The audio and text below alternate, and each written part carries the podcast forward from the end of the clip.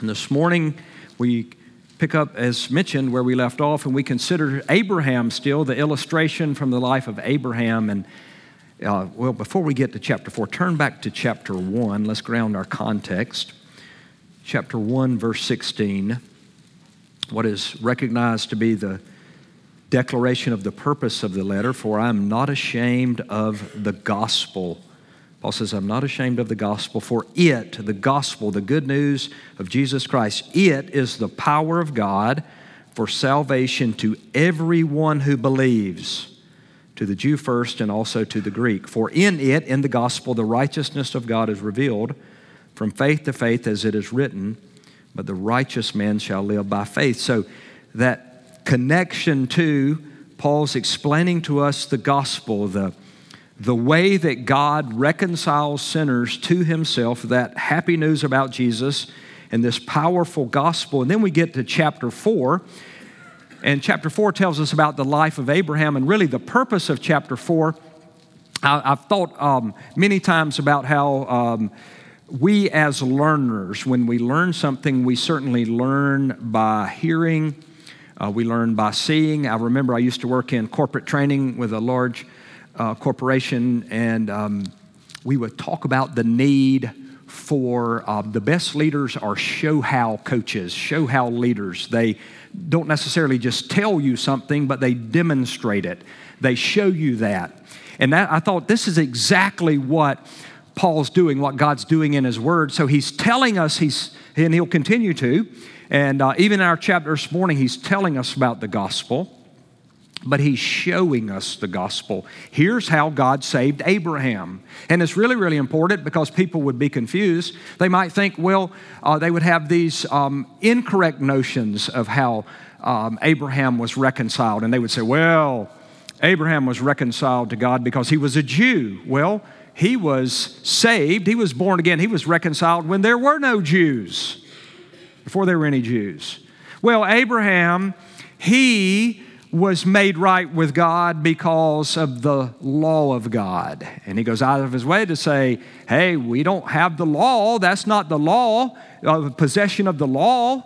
Not being a Jew, that didn't save him, or having God's word, that didn't save him. And then we, uh, the passage we looked at uh, where we stopped last time was, well, maybe Abraham was a really good guy. Maybe he was very moral. And that's why God saved him. And he has made the case that no, no, no, it is not that Abraham was good or that Abraham was moral. The chapter 4, verse 13, the promise to Abraham or to his descendants that he would be heir of the world was not through the law, but through the righteousness of faith. So he's making the case using Abraham as illustration, showing us that God justifies sinners. Listen, by grace through faith. The channel that God's grace runs is faith. That's the channel that it runs. And so we pick up with, uh, we'll finish up this uh, chapter where we consider Abraham this morning. So, the nature of Abraham's faith. Let me give a quick disclaimer there. That sermon title, I saw at least two commentators, James Montgomery Boice and um, Dr. Schreiner both use that title for the nature of Abraham's faith or some derivative of that. So I give credit where credit is due. That did not originate with me, the nature of Abraham's faith. The word of the Lord from Romans chapter 4. Let's start in verse 16. God's word from Romans 4, verse 16. For this reason, it is by faith in order that it may be in accordance with grace, so that the promise will be guaranteed to all the descendants, not only to those who are of the law, but also to those who are of the faith of Abraham, who is the father of us all. As it is written, A father of many nations have I made you in the presence of him whom he believed, even God who gives life to the dead and calls into being that which does not exist. In hope, against hope, he believed so that he might become a father of many nations according to that which had been spoken. so shall your descendants be. Without becoming weak in faith, he contemplated his own body, now as good as dead, since he was about a hundred years old, and the deadness of Sarah's womb. Yet, with respect to the promise of God, he did not waver in unbelief, but grew strong in faith, giving glory to God and being fully assured that what God had promised, he was able also to perform. Therefore, it was also credited to him as righteousness. Now, not for his sake only was it written that it was credited to him, but for our sake also, to whom it will be credited as those who believe in him who raised Jesus our Lord from the dead. He who was delivered over because of our transgressions and was raised because of our justification. Heavenly Father, we thank you, God, for your word. We thank you that it is true, it is clear. Lord, it is a lamp and a light, Lord, that we pray today that you would grant us grace. Uh, you would grant us the ability, the power to see and hear and understand um, the passage that we are studying. Lord, we thank you that you have made the gospel so very clear. And we pray that Jesus would be exalted as we preach your word. We thank you for the example of Abraham. We thank you that salvation is not by ethnicity. Lord, we would not have gotten in on that. Lord, it's not by um, being recipients of the law.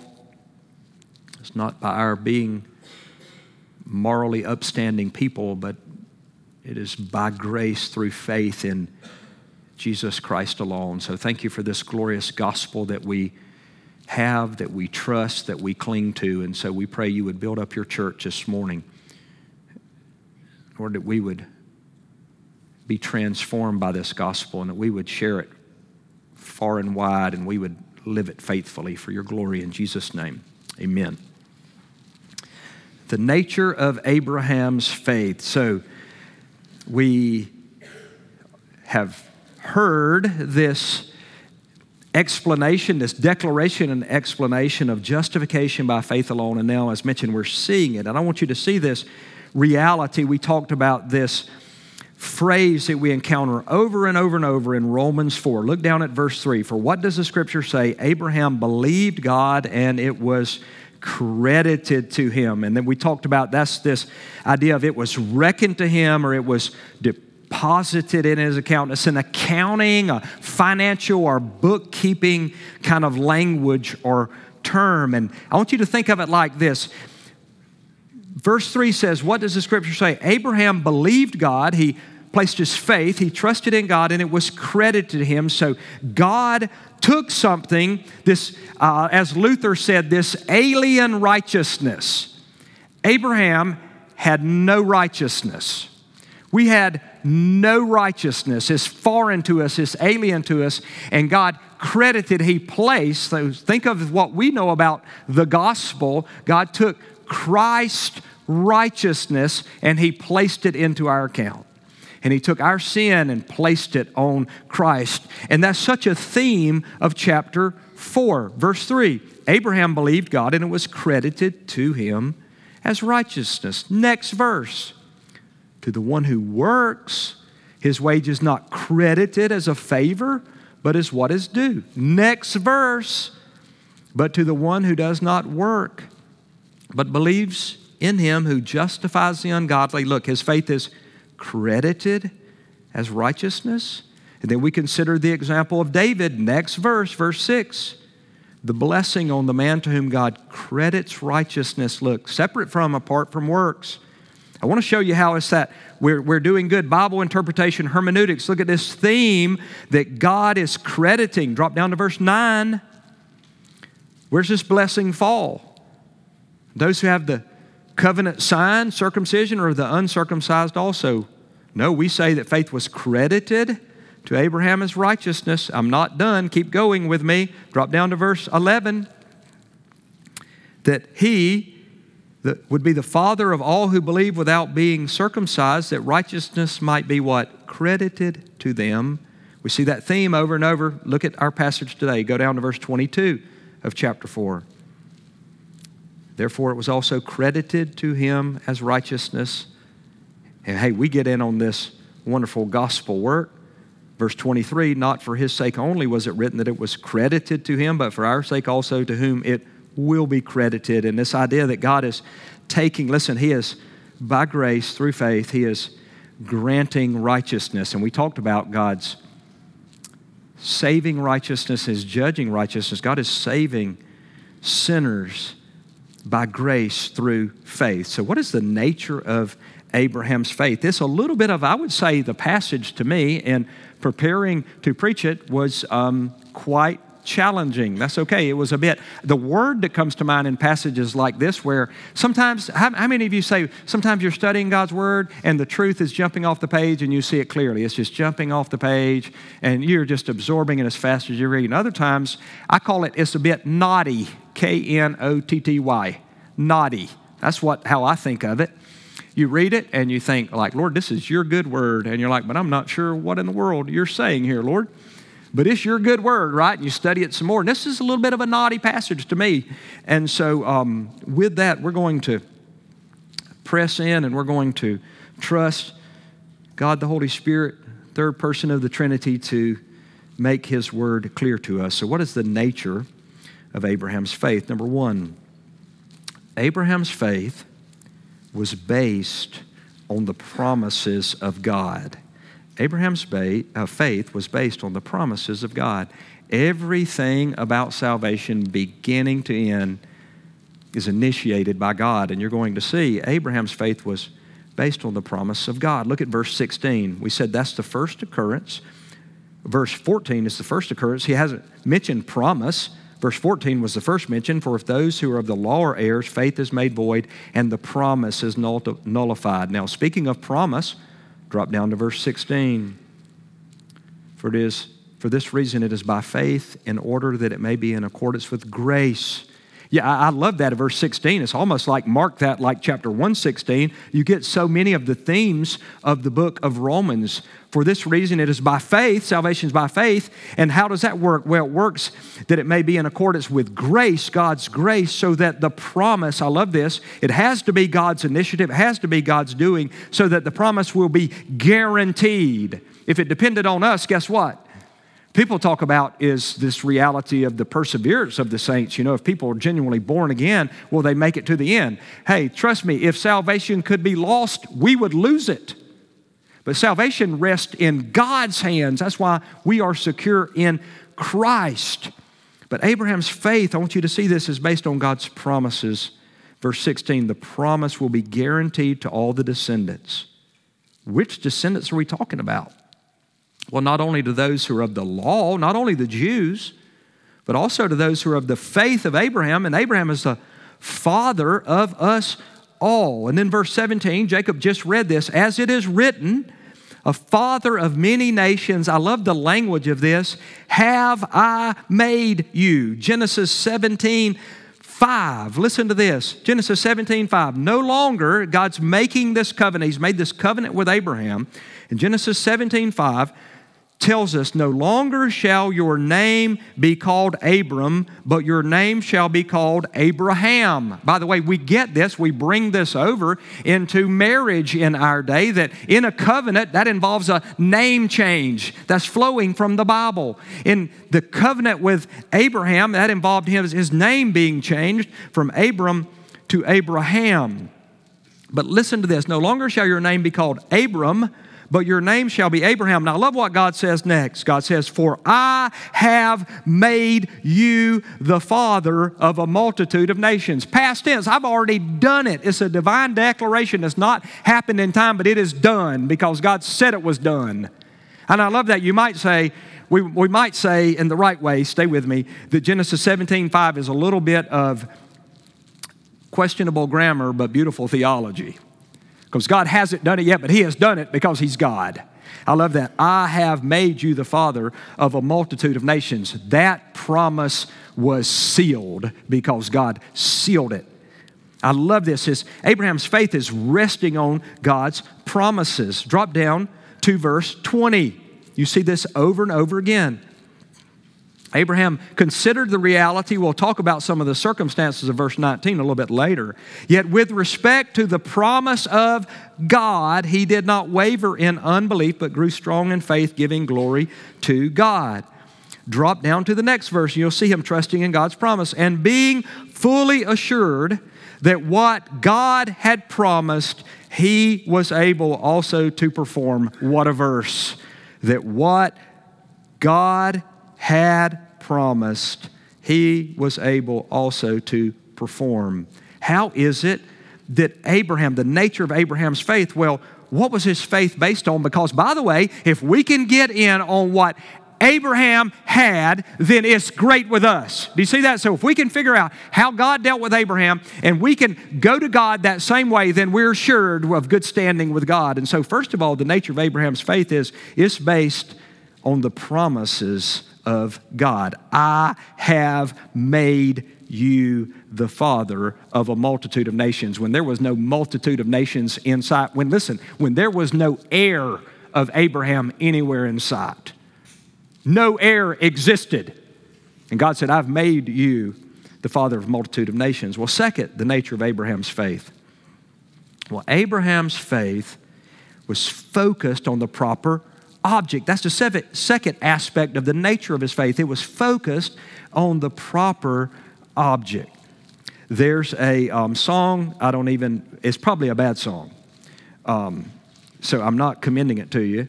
But uh, if you're listening to, if you're driving around listening to like um, the beach station, 98.5 or Wolf or whatever, you know, you got to have what? Faith, faith. You know, I don't know who sung that. You got to have faith, right? Y'all want me to just stop there? Don't sing that. Don't sing anymore. You got to have faith. Justification is by faith, lest you get off track. The only faith that will save is faith that is grounded in the proper object. Faith alone will not save. By the way, you want to look at that? I take you back to 9 11. Who has greater faith than some guys that'll strap themselves in an airplane and fly into the side of a building and murder a whole bunch of people? You talk about faith. You, how many of you say that's zeal? That's not saving faith. Abraham, listen, his faith is grounded based on the promises of God, and Abraham's faith was focused on the proper object, the proper object. Drop down to verse 17. We looked at the first part of that. Romans 4:17, as it is written, and he quotes, look, Paul quotes Genesis, takes us back to 17:5, a father of many nations have I made you in the presence of Him. Now, okay, now we're in the presence of God, in the presence of Him, in the presence of Him whom he believed. So, God gave Abraham his promise, his covenant by grace. Abraham responded in faith. In the presence of him, him there's God, whom he, Abraham, in God's presence, who Abraham in his presence he believed. Now he clarifies, even God, and then he clarifies for us. He said, I want to I want to make sure you understand that for saving, for justification by faith to be authentic, for that to work, it must be in the proper object, he might say, in the presence of him whom he believed, even God. And we're talking God of Abraham, God of the Bible. We're talking the God who gives life to the dead and calls into being that which does not exist. By the way, there's all kind of ideas. Is God talking about uh, uh, in that aspect of His word ex nihilo creation? How did God create? Out of nothing. God called creation into being. It's called ex nihilo, out of nothing. He just created out of nothing. Well, certainly that squares with that. Or is he, or is he speaking to the promise to Abraham that Abraham has no children and he's now going to be a father of many nations, I'm going to say yes and yes.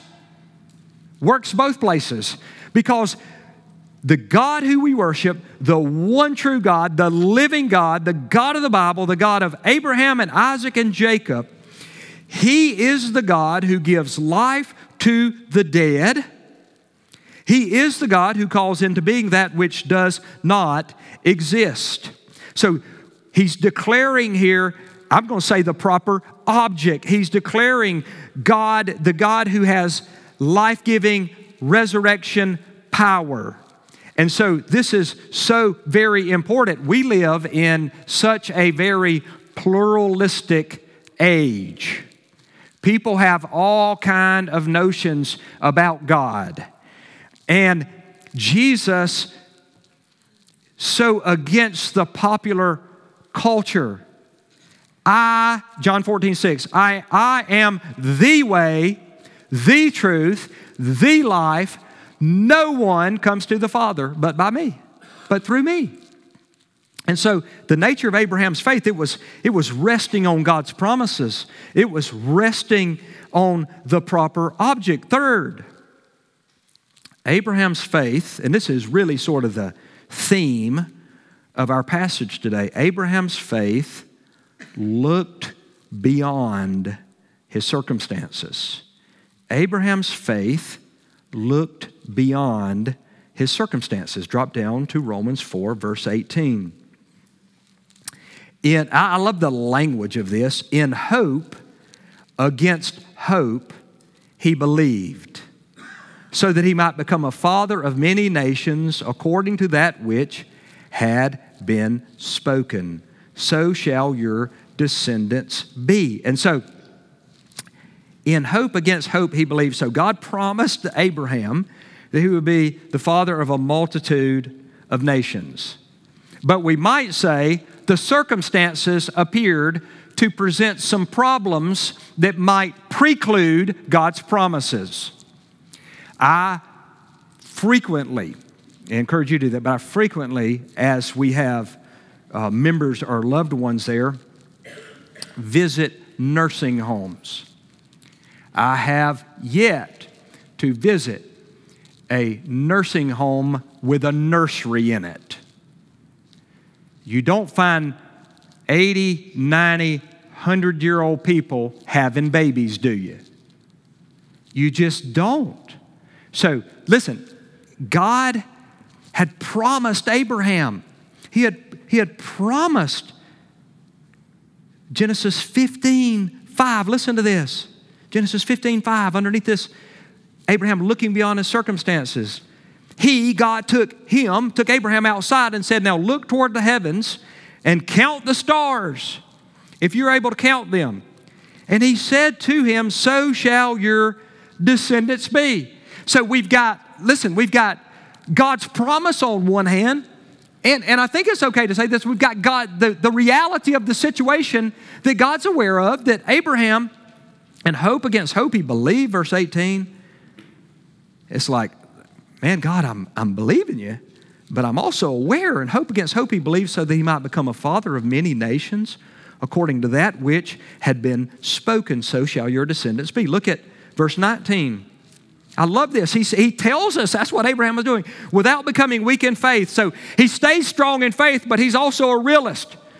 Without becoming weak in faith, he contemplated his own body now as good as dead since he was about 100 years old. He's like, God, I hear you, but I'm a 100 year old man, good as dead. And the deadness of Sarah's womb, and she's not a spring chicken either, Lord. I'm an old man, almost 10 decades old. Right? So you got this reality that uh, the nature of his faith, and you have to say, isn't it glorious? And by the way, I think of what are realities that we might look at today. What you might say, man, I just want to tell you something. I hear you, the happy news about Jesus, that sounds good, but I'm, I'm too, I'm too hard-hearted. I'm too far gone. I've done some things, said some things, thought some things, been some places. Ooh, I'm glad nobody here knows. Man, I don't think God could save me. Uh, don't you love the nature of Abraham's faith? God's like, you just bring your circumstances, bring hard cases. God loves hard cases. Give me a hundred year old man, And let me tell you what, what's God going to do with a 100 year old man? Make him the father, for I have made you the father of a multitude of nations. Who's going to get the glory when God does that? Hey, we're over here at the 100 year old birthday celebration. Somebody hold the baby. That's your great, great, great grand youngin'? No, that's my boy. that would prompt, like, Abe, help me understand. Let me buy you a Diet Mountain Dew let's talk about this thing. Right? What is going on there? That must be some kind of God. He can make a multitude out of that man, right? Do you see that? Sola Gloria. And by the way, if God can give Abraham all those descendants, God can save me. God can save you. That grace, the channel runs faith. If you'll place your faith, it'll run to you. Isn't, isn't that wonderful? That is so good. Abraham's faith Look beyond his circumstance. Back to go back to Romans 4, verse 19. Without becoming weak in faith, he contemplated his own body, now as good as dead, since he was about 100 years old, and the deadness of Sarah's womb, yet with, yet with respect to the promise of God. I love this. He look, the, the current's pushing against him. He did not waver in unbelief. I'm going to keep believing God. He did not waver in unbelief, but grew strong in faith, giving glory to God. Isn't that a good word? Abraham's faith looked beyond his circumstances. I like what uh, Dr. Schreiner said about this. What sustained Abraham in his faith then was a vision of the God who could do the impossible not a confidence he himself could faithfully bring the promise to pass. Not like, you know what? If that's the case, I got to get to the gym. I don't know how you get like more fertile or whatever. Uh, you know, I just got to, I got to get on a different diet, Lord. Well, I got to get up earlier. I got to read more books on fertility, right? No, no, no. He just got to trust. I love this. The nature of Abraham's faith. Third is it looked beyond his circumstances. But we, we want to see I am prone to see the circumstance as sovereign. God is sovereign. The circumstances are nothing. They're nothing. They, I don't mean it, and I'm not belittling the ones that you're struggling with today, but I'm saying in light of God's greatness, they pale in comparison. Nature of Abraham's faith. Fourth, Abraham's faith led him to respond to God properly. To respond to God properly. Look down to verse 20. Let's get a running start. I wanted to start in the second half of that, but start at verse 20. Yet, with respect to the promise of God, he did not waver in unbelief, but grew strong in faith. Now, that's sort of the key there. He grew strong in faith. By the way, grew strong in faith. Do you, do you see even how passive that is? That's, that's, that's a blessing of God. And then look at his worshipful response. He grew strong in faith. And what does it look like to grow strong in faith? Well, giving glory to God. First of all, giving glory to God. What is it that God holds humanity responsible for? Do you remember back in Romans 1:21 what the big issue is? Where have sinners so fallen guilty before God? Listen to this Romans 121. Think of Romans 4 20 as I read Romans 1 21. For even though they knew God, they did not honor him as God or give thanks, but, but they became futile in their speculation, and their foolish heart was darkened. So Abraham, look, he, he's over there. He understands the circumstances, but look at his response. He, verse 20, he grew strong in faith. And that participle, giving glory to God, that's what he was doing. And look, he was giving glory to God. That's worship.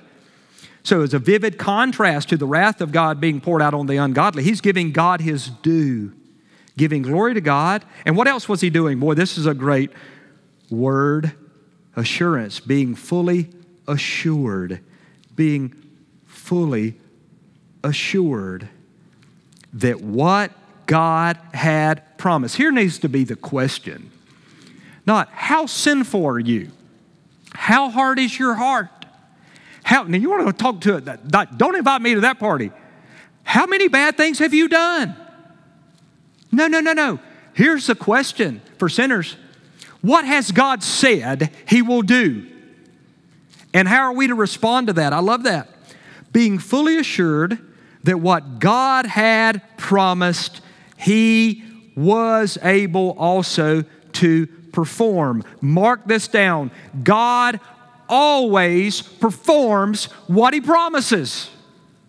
I think of that verse, Hebrews 7 25, and He's able to save forever those who place their faith in Jesus. Save for how long? Forever. God always performs what He promises. We're in debt to Dr. Schreiner this morning. Let me give you one more Schreiner quote. It's really, really good. Underneath this fourth point, that Abraham's faith led him to respond to God properly. The supreme way to worship God is not to work for Him, but to trust that He will fulfill His promises. That's really, really good, isn't he? Ah, God, you know, he, God's got a lot of work he wants done. I heard they need chairs moved up there at the church, honey. No, trust in him, rest in him. I love that. We do need some chairs moved, but that's another thing. That's totally unrelated, right?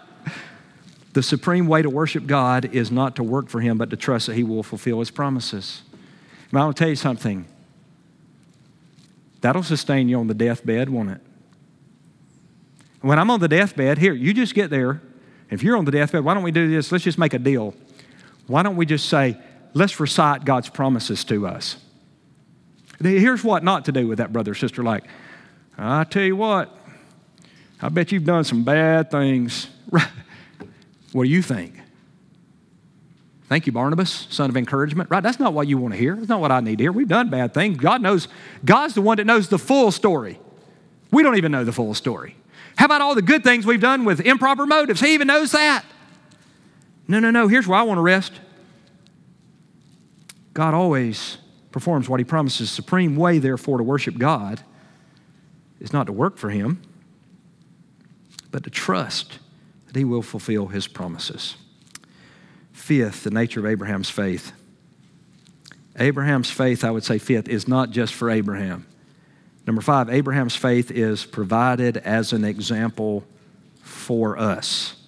Is provided as an example for us. It is an intentional illustration so that we might respond to God's grace exactly the way Abraham responded. This is where, listen, I just stopped teaching and I'm preaching. The difference between teaching and preaching, as I understand, both communicate biblical truth, but preaching calls for a response. And here in the text, God's calling for a response from us.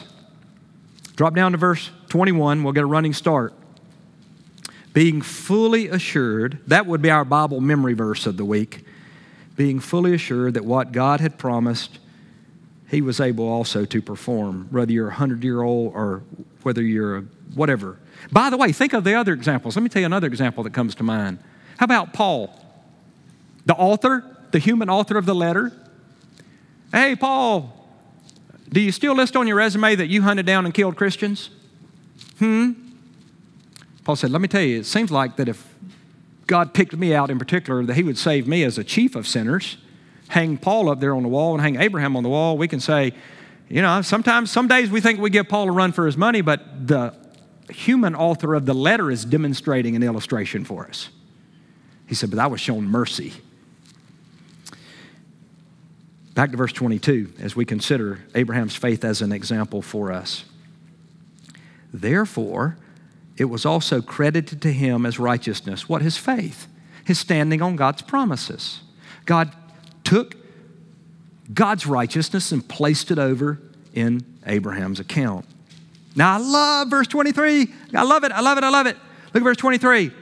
You might say, end of verse 22, you say, well, that's fine and good. I'm glad Abraham was such a great guy. God bless him. But there's no hope for me. No. Look at verse 23. Now, not for his sake only. Did you hear what I just said? Not for Abraham only. Not for his sake only was it written that it was credited to him, but for our sake also. Whose sake? Our sake. You say, well, he's writing to the church at Rome. And God put it in the Bible, and our means the church at Rome, and our means all those who will place their faith in Christ. The church at Logos. You, me, us. I love that. Now, not for his sake only was it written that it was credited to him. But listen, listen, weary saint, fresh courage take. Listen, God credits his righteousness that way to all who will rest in Christ. That's how he operates, all times, all places. Every time, every epoch, every geography. It's not, man, you need to be moral. Man, you need to be Jewish. Man, you need some kind of sign. No, no, no. You need Jesus. You need to receive Jesus. I love this, but for our sake also, look at the future aspect here to whom it will be credited. Some think judgment day, some think our day now, future believers. I say yes and yes. I don't think it's definitive. Both and, certainly on the last day it will be credited, and certainly is being credited now, but for our sake also, to whom it will be credited. Well, how do you get it credited? Look at the text as those believe in him. I think of Jesus over there in John 11. Martha, Mary, Lord, if you'd have been here, our brother wouldn't have died. Jesus says it was a divinely designed, intentional delay. He says, I am the resurrection and the life. If you believe in me, even those who die, right? And then he, I love what he says over there. I love what he says over there. He looks right at Martha and Mary, and everybody's listening, and he says, Do you believe this? That's the question this morning. Do you believe this? Verse 23 Now, not for his sake only was it written that it was credited to him, but for our sake also, to whom it will be credited as those who believe in him. Isn't that wonderful? Not who achieve something, but who believe. As those who believe in him who raised Jesus our Lord from the dead. I love what he does in verse 25. He says, Speaking of Jesus our Lord, let me tell you about him. He who was delivered over because of our transgressions and was raised because of our justification. I love how Christ honoring and Christ focused those who believe in him who raised Jesus our Lord from the dead. What a declaration of Christ and his work for sinners. And, and by the way, Christ, it's unique a little bit, verse 25. He who was delivered over because of our transgressions, right? So he's, he's explaining how that crediting works. Christ took our sin. God gave us Christ's righteousness, this imputation.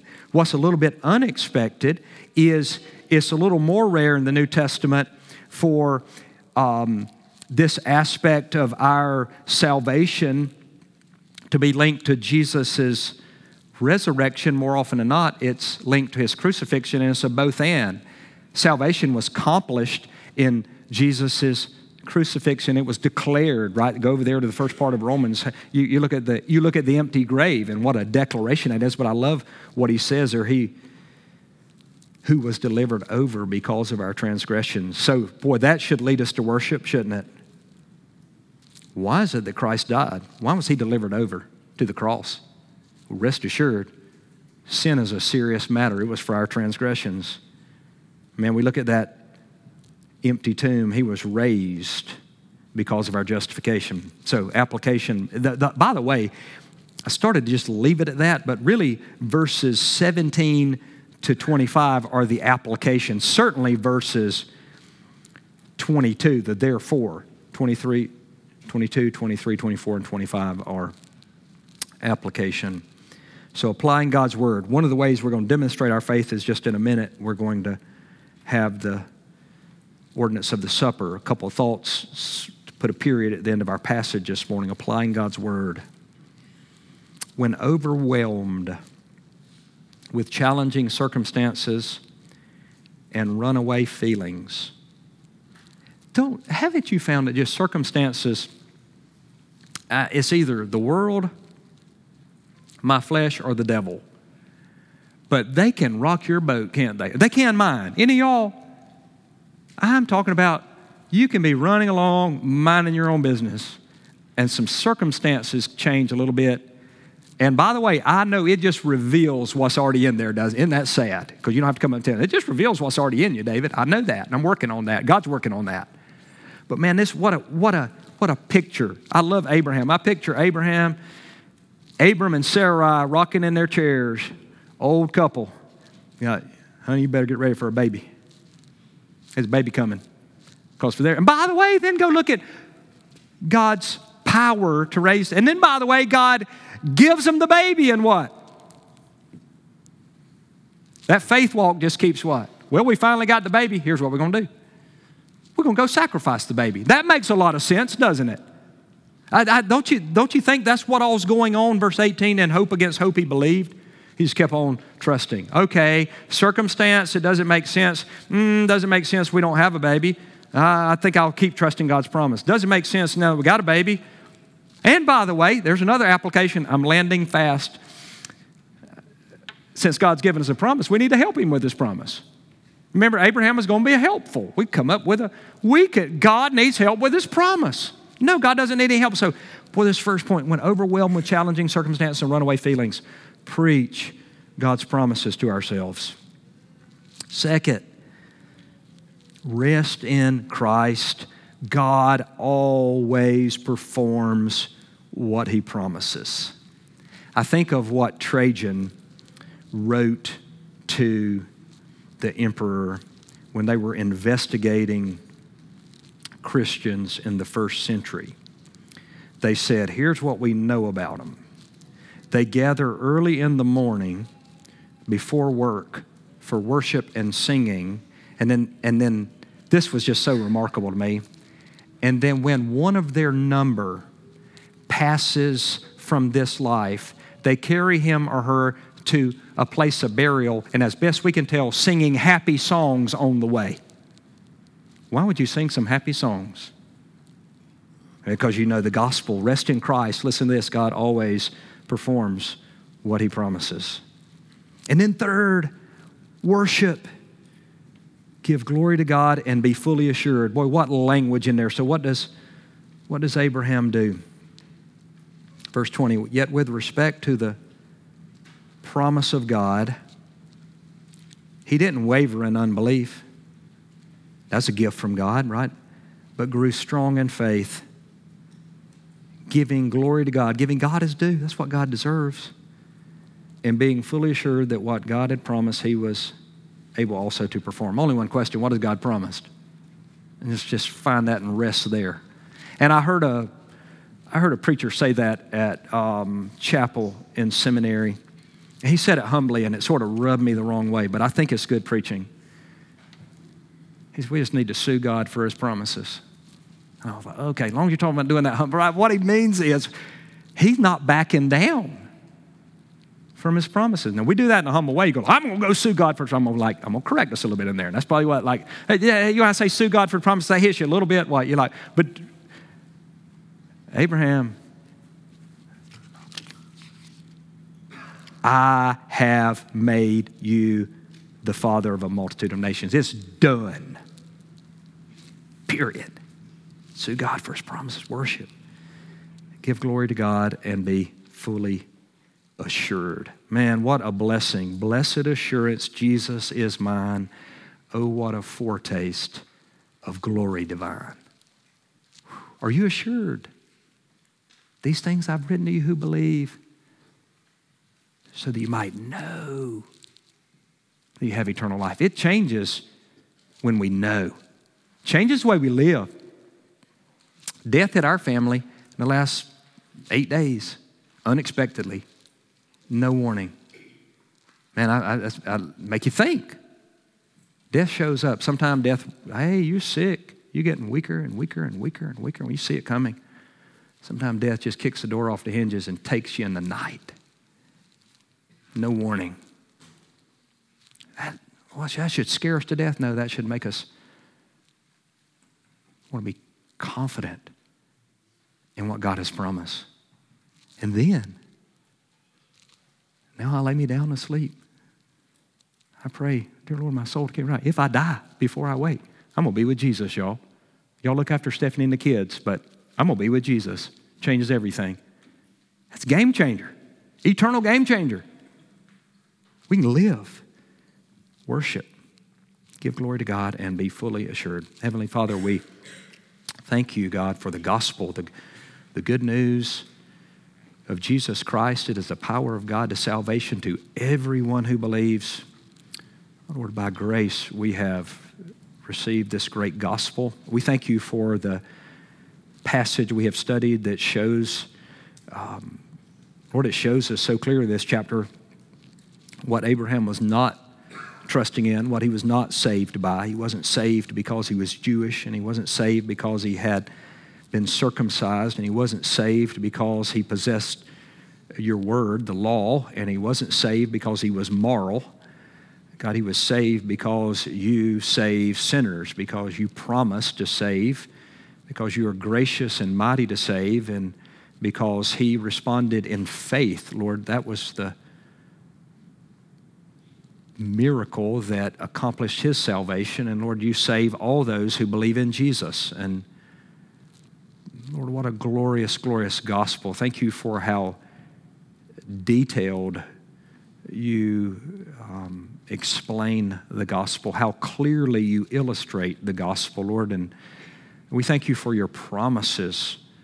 Uh, Lord, we, um, we rest on uh, your promises. We thank you most of all for Christ, Lord. He was delivered over for our transgressions. Lord, what a billboard, what a declaration of divine love.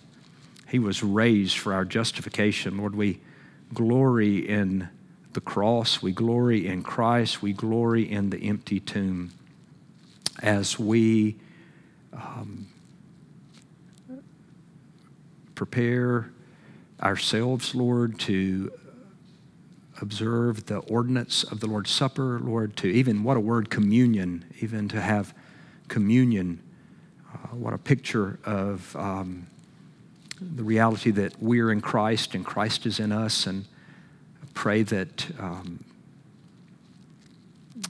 Lord, that we would reflect uh, carefully on the great, great gift that is our salvation, that we will um, be assured.